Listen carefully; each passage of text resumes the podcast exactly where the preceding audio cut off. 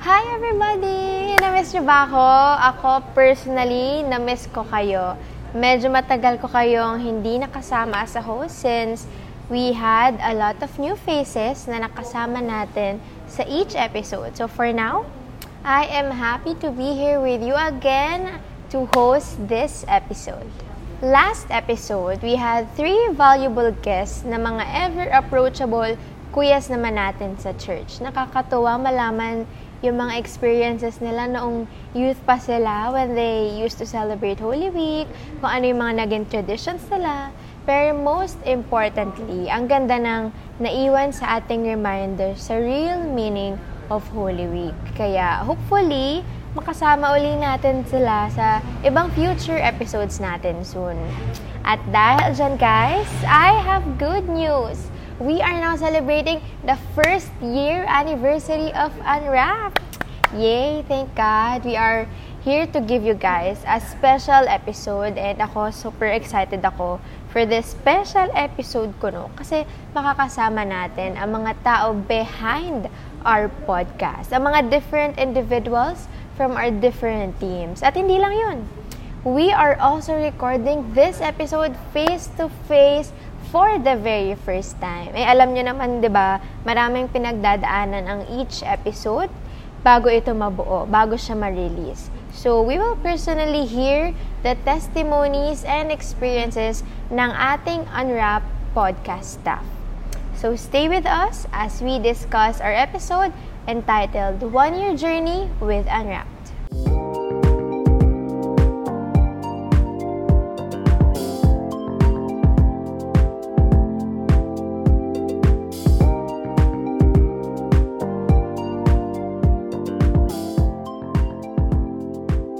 Oh guys, di ba kanina na-mention ko na super special na episode natin ngayon. We will not have just one, not two, but three guests for this episode. I know, excited na rin kayong malaman kung sino sila. Kaya, let us introduce our guest. Yung first guest natin is a he, ang nag-iisang lalaki sa ating mga guests. He started here sa Unwrapped as one of our publishers, pero ngayon siya na ay part ng ating script writing team. Outside of church, he is a graduating business student from FEU or Far Eastern University sa mga hindi nakakaalam. So guys, I want you to meet Asher. Ang next guest naman natin ay very close to my heart. Laks. She is one of the editors na mga napapanood at napapakinggan nating podcast episodes ng Anrap. She also leads the congregation as a worship leader and siya rin ay isang Sunday school teacher. Outside naman ng, ng church, she is a BS Civil Engineering student. So guys, let us all welcome Gia. Last but not the least, we have Ate Kelden. Pero tawag ko sa kanya Ate Kelds. Siya ang head na ating publishers and analyst team dito sa Unwrap. And she was the previous vice president ng YA or ng young adults natin. Pero currently, she is the secretary ng YWAP Marikina. On her professional life naman, siya ay isang associate manager sa isang global consulting and recruitment firm. Thank you for coming here, guys. We are honored to have you sa episode 13 ng Unwrapped. And syempre, excited to hear yung mga kwento nyo, personal experiences nyo in working for a podcast ministry. So, sige, simulan na natin. Let's unwrap it. How does it feel na one year na ang Unwrapped? Um, ako, syempre, of course, happy. Yun talaga yung una ko nararamdaman. Because, um, wala, masaya lang siya to be part of, um, alam mo yun, activity ministry na bigay ni Lord. And, of course, being this unwrapped one year na, it's kind of fulfilling for me na God chose me na to be part nitong ministry na to to reach out other um, youths out there and other people kahit hindi youth, diba? So, yun. Oo. Tsaka one year ka na nagre-reach out. Meaning, di ba? Kasi one year na tumagal. O, sige. Ate Ah, Kels. sige. Ah, sa akin siguro, unwrap, unreal. Mm. Unreal yung feeling. Parang, it's only been a month. Parang recent lang yung planning session natin Oo. before about this. Tapos, it's been what, a year na pala. But at the same time, it's it feels like it's been so long. Parang ang dami nang naganap, ang dami nang nagawa, ang dami nang na-guests, ang dami na rin nating napag-usapan and binago or challenges na pinagdaanan ng Unwrapped. So for me, it's unreal but at the same time, very fulfilling yung ginagawa natin. Ganda, no? Thank you. Sige, wag ka ma-pressure. Sige. Ano yung feeling mo na one year ka na sa Unwrap? Um, feeling ko ano, like, yung best word to explain it talaga is fulfilling siya, katulad ng sabi nila. Kasi, um, hindi siya madali to produce, tapos, Oo. um, gumagawa ng script, nag edit So, ano siya, um, it's, uh, it's fulfilling na to do it for the Lord. Na ano, ah, kasi pwede naman natin ito gawin sa schools and sa other uh, outlets natin, pero ginagawa natin siya for the Lord. And sobrang fulfilling niya na one year na, na hindi ko na malaya na, ayun na, ang dami na palang dumaan na kwento ng lessons. Ayun. Pero paano ba kayo naging part ng Unwrapped? Ano ba yung mga initial thoughts nyo nung in-invite kayo to join this ministry? Sige, medyo throwback muna. Siguro sa akin, ano, I, as part of the officers before, um, part talaga ako nung mga first few na parang chismis pa lang siya, usapan pa lang siya, bulong-bulungan pa lang siya, um, na naging part na ako nun. So when it was initially shared, yung idea pa lang, I was really excited kasi it was like it's something new that the church is doing and the youth is doing. I don't think I've seen any other like youth group start a podcast Yeah. na natuloy-tuloy ng one year. So, it's really exciting and I'm really happy na naging part ako. Yay! Sige, sino next? Sino gusto? Sige ako na. Actually, hindi ko alam kung natatandaan mo pa. Pero ikaw yung nag-reach out sa Ako akin. pala may kasalanan. Actually, medyo sinisisi. The joke lang. Um, the moment na nag-reach out ka sa akin through messenger, ang first na naramdaman ko nun, to be honest, is excitement. Kasi parang, ay, yun yung mga panahon na sobrang busy ako sa college, sa school, and then any other responsibilities outside church. Um, doon ko na-feel ulit yung excitement na meron ako before uh, for the youth. Um, pero, at the same time, may thought sa akin, ayokong ma-overwhelm ako. Ayokong pangunahan ako ng excitement. Ah, Kasi, yes. in everything I do, um, hindi, um, parang ayoko na magde-decide agad ako. Pag may kailangan akong decision na gawin, I always pray for that. Ah, So, sinet aside ko yung excitement na yun and pinag-pray ko siya ng ilang araw. Di ba? Oo. ko? Sabi ko, give me at least Tsaka mo ako binalikan nun. So, yun. Pero, yeah, I'm thankful na uh, nag-reach out ka sa akin to encourage me na maging part ng um, team natin. Okay. Thank you. Thank you, Don. O sige, ikaw ulit last. Ayun. Ah, naging part ako ng Unwrap kasi um, part na ako ng editing team ng church natin. Mm, oo. So, kami na yung nag-edit ni King sa uh, main service, yung mga uh, praise and worship and all. Tapos parang, nung nagkaroon na Unwrap, parang uh, wala na atong choice si King, kundi invite ako. Top ka kasi, na agad. ano, oh, kasi kami dalawa lang naman yun, noong time na yun. So, parang ano, parang during that time, medyo mixed feelings ako na parang madadagdagan yung workload ko. Pero ano, it's another way to serve eh. Parang, ah, nag, natuto lang kasi ako mag-edit during the pandemic. So parang, ah, I should allow God to use me Yeah. dun sa talent na natutunan ko. So, talaga, in- inaccept ko na rin. Yeah. So, ready naman.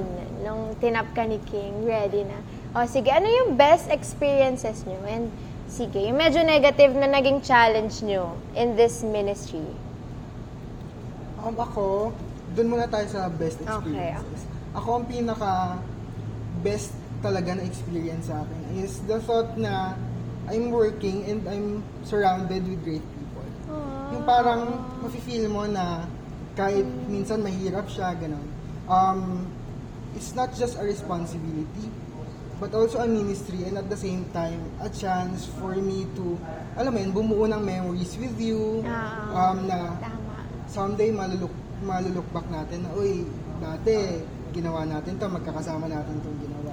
Um, on the other hand, siguro ang challenge sa akin, time management talaga. Tsaka yung pag-adjust ko sa mga bagay-bagay. Kasi parang Oo. nag-pandemic nun. So, sa college, alam mo, sobrang laki ng adjustment. Tapos, hindi lang naman ako basta student, student artist din ako. So, may iba akong responsibility. Pero yon na-amaze ako nung mga unang part, akala ko hindi kaya ng schedule ko. So pinag-pray ko talaga siya na Lord gusto ko talaga, ikaw yung mag-ayos ng schedule ko. So yun, amazingly si God na yung nag-adjust ng schedules for me. So yun. Pero those challenges, masasabi ko na nag, nalagpasan ko siya with the help of the Lord. And syempre, kayo, ng mga leaders, mga um, tao na nakapaligid sa akin in this day. Yeah, thank God. Tsaka, ano din guys, trivia kasi ka-ministry mo yung ate mo. So, Yeah. mas naging close ba kayo? Dahil sa, sa unwrap? Actually, sa bahay naman, close naman kaming lahat, magkakapatid. Pero yon siguro mas, ano, mas nabigyan ng time na magkasama kami ng ate ko kasi minsan, pag nahihirapan ako, uy, tulungan mo ako sa part na ganito, ganyan. So Oo. yun, siguro some sort o na way na binigay ni Lord para mas, alam mo yun, mas may chance na magkausap. Yeah, tama, tama. Ah, Ah, sige. Kels. um, siguro sa akin, yung best experience is hearing yung stories ng guests natin. Um, I think most of the guests kasi, if not, parang marami sa kanila hindi ko pa talaga ganun ka-close. Or like, especially like, yung mga hindi, hindi Marikina, IRM Marikina before. Um, I haven't really interacted with them as much. So hearing their stories of faith, yung mga sinashare nila sa akin na parang, oh my, ganun pala yung pinagdaanan nila. Um, nakaka-bless talaga siya. And um, being part of the ministry that's that enables us to share those stories with more people. Parang na-amplify natin yung voices and yung mga stories na mga yung mga blessings na na-experience nila na ibibigay din natin sa audience natin. So for me, yun yung best experience. Um, I guess challenge is same time management, uh, working from home during the pandemic, they expect you sa work minsan na 24/7 available ka. So super busy. Um, but then again, it's really just your efforts and also by praying kay God na i-guide ka, na i-prioritize yung mga bagay properly. So that way, I was able to really manage and still be able to help in this ministry. yeah, thank God. Thank God doon. Iya. Ako naman, siguro ano, yung best experience, yung kapag fina-flash na yung yung one minute teaser natin sa church. Kasi parang andun na lahat ng hard work ng buong team, tapos may kita mo yung, lalo na nung nag face to face, nakikita ko reactions ng mga tao pag nanonood ng teaser natin, na parang ang happy nila, na may, may nagagawa yung youth for the church. Ayan. Siguro yung challenging is, um, nung nagsa-start pa lang kasi tayo, sobrang inefficient namin mag-edit ni King. Tapos ano talaga, like, syempre nag-work ako noon, tapos uh, naka, naka-overload ako. Tapos parang, ah, sobrang frustrated na ako na hindi ko na alam kung paano ko i-manage nga yung time ko. Talagang, ah, na, nag-ask na ako ng help from scriptwriters and all. Tapos, doon mo mapapansin yung glow up natin after a year kasi sobrang mas efficient na Yeah. tayo ngayon. Ang bilis na ng process ng editing, ng scriptwriting. So, yun. So, yun. Yeah. Thank you sa mga sagot nyo. It's nice to relive yung mga journey nyo as a team, di ba, for the whole year. Ang dami nating natututunan. Kahit sa mga guests na hindi natin ganun kakilala, mga first time lang natin ma-meet sa Zoom, di ba? Pero may matututunan din pala tayo sa co-team members natin. Ngayon naman, we want to know more about what the Word of God says. Let's unwrap the truth. O eto guys, ano natin, next question. Sa tingin nyo lang ah, based sa personal experiences nyo, paano kayo ginagamit ng God, most specifically yung talents nyo, to minister to others through this podcast? Sige, who wants to go first? Sige ako na. Um, alam mo, meron akong um, growing up, isa talaga sa, I mean, hindi, hindi open to sa lahat. I mean, Oh. hindi to alam ng lahat. Pero, ano, growing up, talagang mahilig ako magsulat. Poetries. random. Kasi hindi okay. kunyari, wala akong ginagawa, may random thought na papasok sa utak, utak ko. Talagang sinusulat ko siya. Tapos, yun, parang early high school or senior high school, parang sabi ko, sabi ko kay Lord, Lord, para saan yung talent ko? Parang hindi ko naman nagagamit, hindi naman ako nagpa-publish ng book, hindi naman ako sumasali ng any contest. Um, yun, pero siguro after years of praying, asking God kung para saan yung talent ko na yun, siguro yun, finally I found the answer na sabi niya sa akin, um, kailangan, may ganito kang talent, kailangan mong workout kasi one day gagamitin ka. Oo. And I'm happy na yon sa unwrap ko na gamit yung talent ko na yon. And yun, siguro isa rin yung magandang way to reach out yung mga other people Other outside people. church. So yeah, yun yung very thankful ako na meron akong talent ngayon. Na dati, akala ko wala lang, pero ngayon sobrang thankful ako. At sobrang nagagamit. Oo. Thank you. Sige. Sige, ya. Ayan. Ako naman, um, siguro kasi growing up, sobrang introverted ko talaga na tao. Na parang I don't like interacting with other people. So parang, um, it may seem na extrovert ako pag nagpapakanta ako, pero grabe yung prayer na pinagdadaanan nun bago makatayo sa, ano, sa pulpit. Pero, kumbaga parang iniisip ko, paano ba ako magmi-ministry nang hindi ako nakikita ng tao? Kumbaga, it, ah, oo, tama. hindi ko kailangan expose yung sarili ko. Sobrang grateful ako na, yun nga, during this pandemic, natuto ako mag-edit. Tapos, um, during this podcast din, natututo talaga ako kung paano. Like, uh, tinuturoan na no- ni King ng iba-ibang software na pang-edit, ganyan. So, parang grateful ako na even hindi ako nakikita ng mga tao sa camera, parang pag nilabas na yung product, yung ano natin, Oo. yung podcast natin, parang, ah, I was a part of that. Nakapag-minister ako. Nakarinig ako ng mga kwento, nakapag-share ako ng talent ko for the Lord. So. Oo, gamit na gamit din yan. Yung pang-edit na yan. Sige, si Ate Kels. Um, siguro yung tag ito, outside the podcast kasi I'm part of the music ministry naman. So that's, I think yun yung initial talaga na na-start ko sa church even before I came to IRM. Um, and then, when I started working, I started getting tapped sa mga social media stuff, Oh, Hindi- which hindi ko rin gets kung bakit. Parang I'm, I'm an introvert naman, so hindi ko alam bakit tinatap nila ako na mag-manage ng SOCMED accounts ng companies namin. Tapos parang from there, um, dun din, kaya rin siguro when I was tapped here, yun yung sinabi rin ni Gian na parang gusto ko rin magkaroon ng behind the scenes. So, as a photographer din, di rin naman ako sanay na nasa Apo. harap ng camera. I'm more used to just being in the background.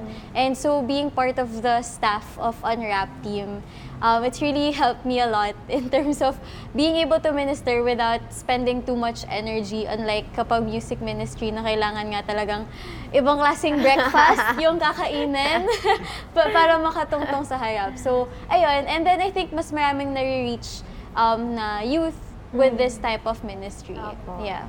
Yeah, and different din to. Medyo modern na kind of ministry na Yes. nga to eh. 'Di ba? So, kanina may na-mention kayo na mga challenges na na-overcome nyo, 'di ba? Na mga personal struggles nyo dito sa podcast natin. So, may mga Bible verses ba kayo na pinanghahawakan kaya na-overcome nyo yung mga personal struggles na yun? Sige. Sige na daw. Ako naman. Ayan. Ah, um, ah, yung verse na i-share ko is from Matthew 11, verse 28. It says, Come to me, all who labor and are heavy laden, and I will give you rest. Sobrang pinanghawakan ko tong verse na to. Kasi nga, um, sobrang hectic nung last term ko. Ah, since ah, transfer ako dun sa school, tapos yun nga, nag-work ako, tapos sobrang inefficient namin ni King. So, ano talaga, like, sobrang frustrated ko, iniyak ko kay Lord, Lord, pagod na pagod na ako, nag-edit pa ako for Sunday service, na parang, kami na lang ba talaga ni King lagi yung mag edit na parang it's so tiring. Pero nung, every time na nababasa ko to parang ano eh, uh, it assures me na I can find rest in God and worth it naman yung ginagawa natin kasi nakaka-reach tayo ng other people, nakakapag-minister tayo. So, ayun. Hindi naman sayang.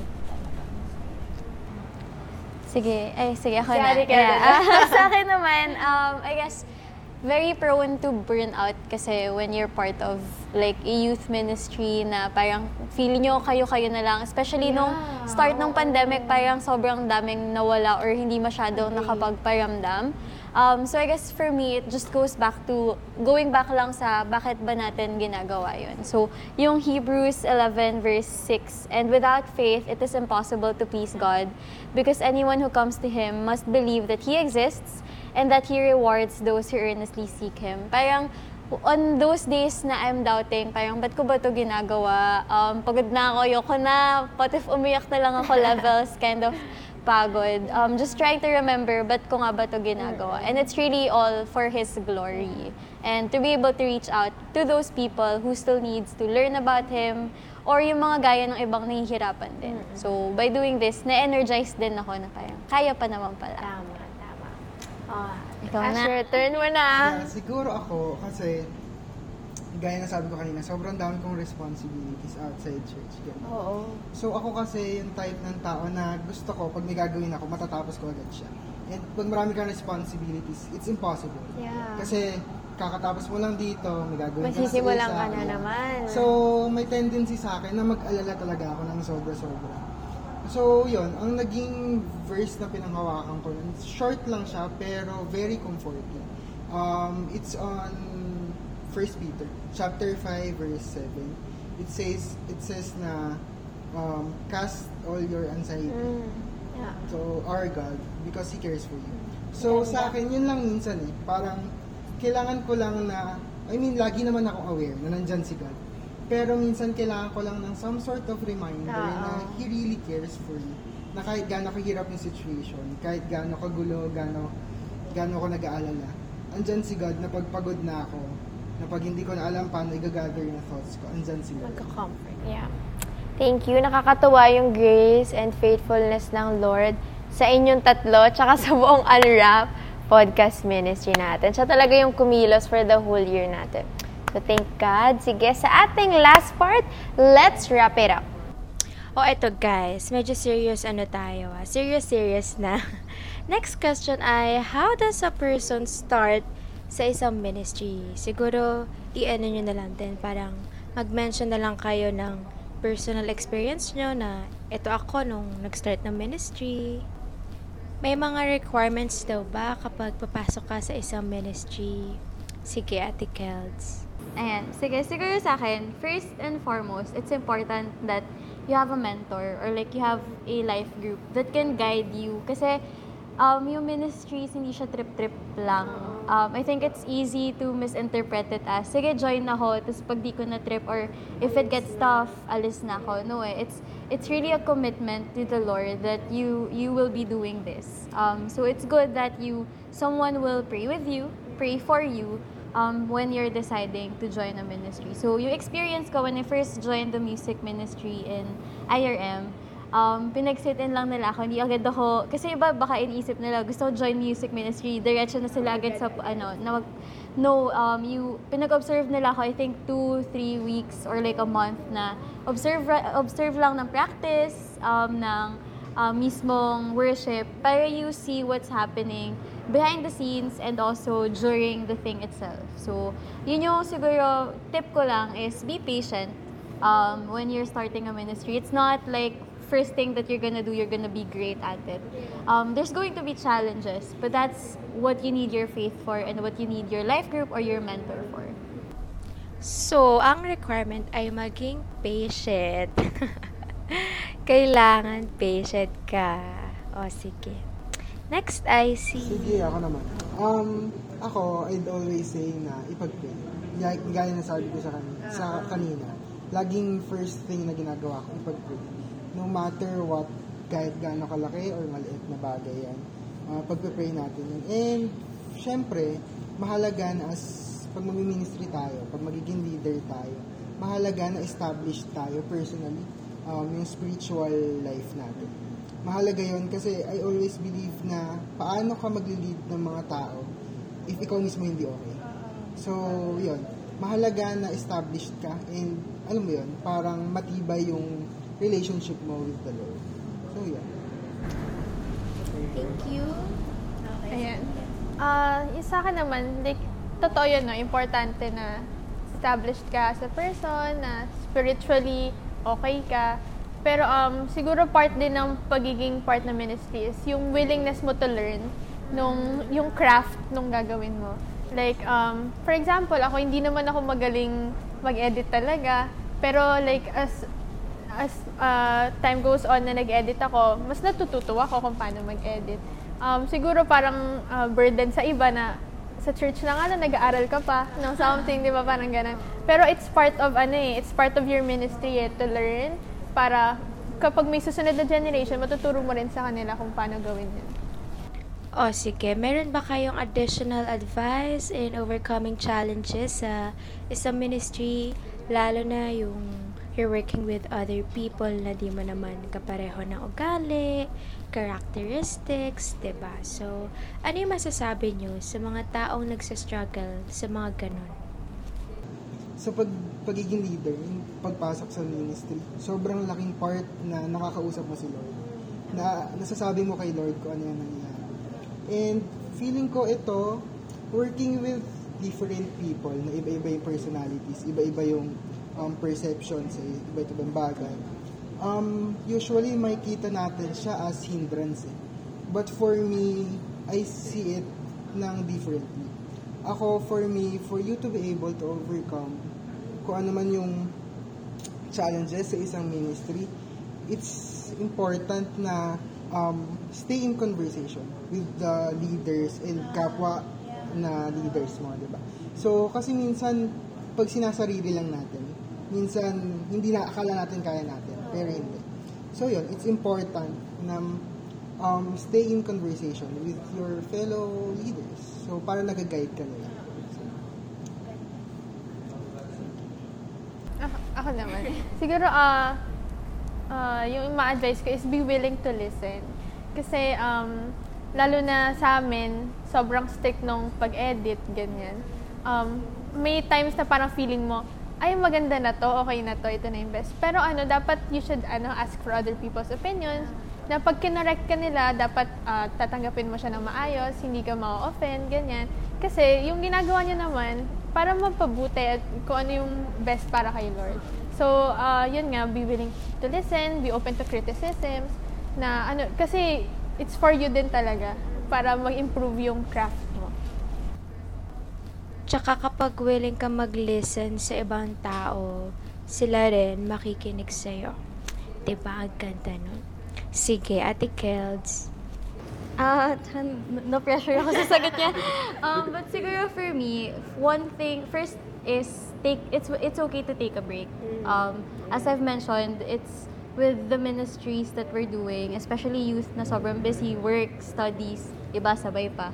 Um, it's it's okay na magsabi na, hey, I can't, I'm overloaded. It's okay to ask for help. Um, okay lang yun. Uh, and second, yung nagustuhan ko yung sinabi ni Gia kasi na parang you have to learn kasi when you're in the ministry. So, siguro as leaders, um, one tip then is to have a capacity building mindset. So, what that means is um, you don't see yung mga members natin as they can't do this kasi ito lang yung kaya nilang gawin. So, you have to think that if you teach them, they're, and they're willing to learn, they can learn. So that you can build yung capacity nila. So if you have that kind of mindset, everyone will grow and everyone will enjoy kasi natututo din sila. So willingness to learn and capacity building mindset will have a lot more leaders and a lot more people joining the ministries. Very pang leader yung advice mo. Thank you sa inyo, sa practical advice ninyo.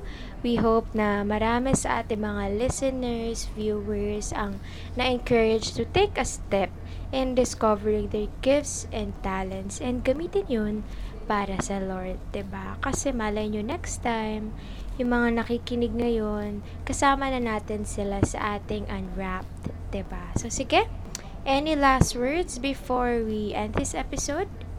Ako, gusto ko lang mag-thank you sa buong Unwrap team. Um, na yan. I'm just really grateful na kasama ko kayo um, to lead other people. Tsaka yun, gaya ng sinabi ko kanina, at the same time, build memories with you. And syempre, thank you sa mga listeners natin na always nandyan. Um, na every episode, inaabangan nyo kami for the whole year.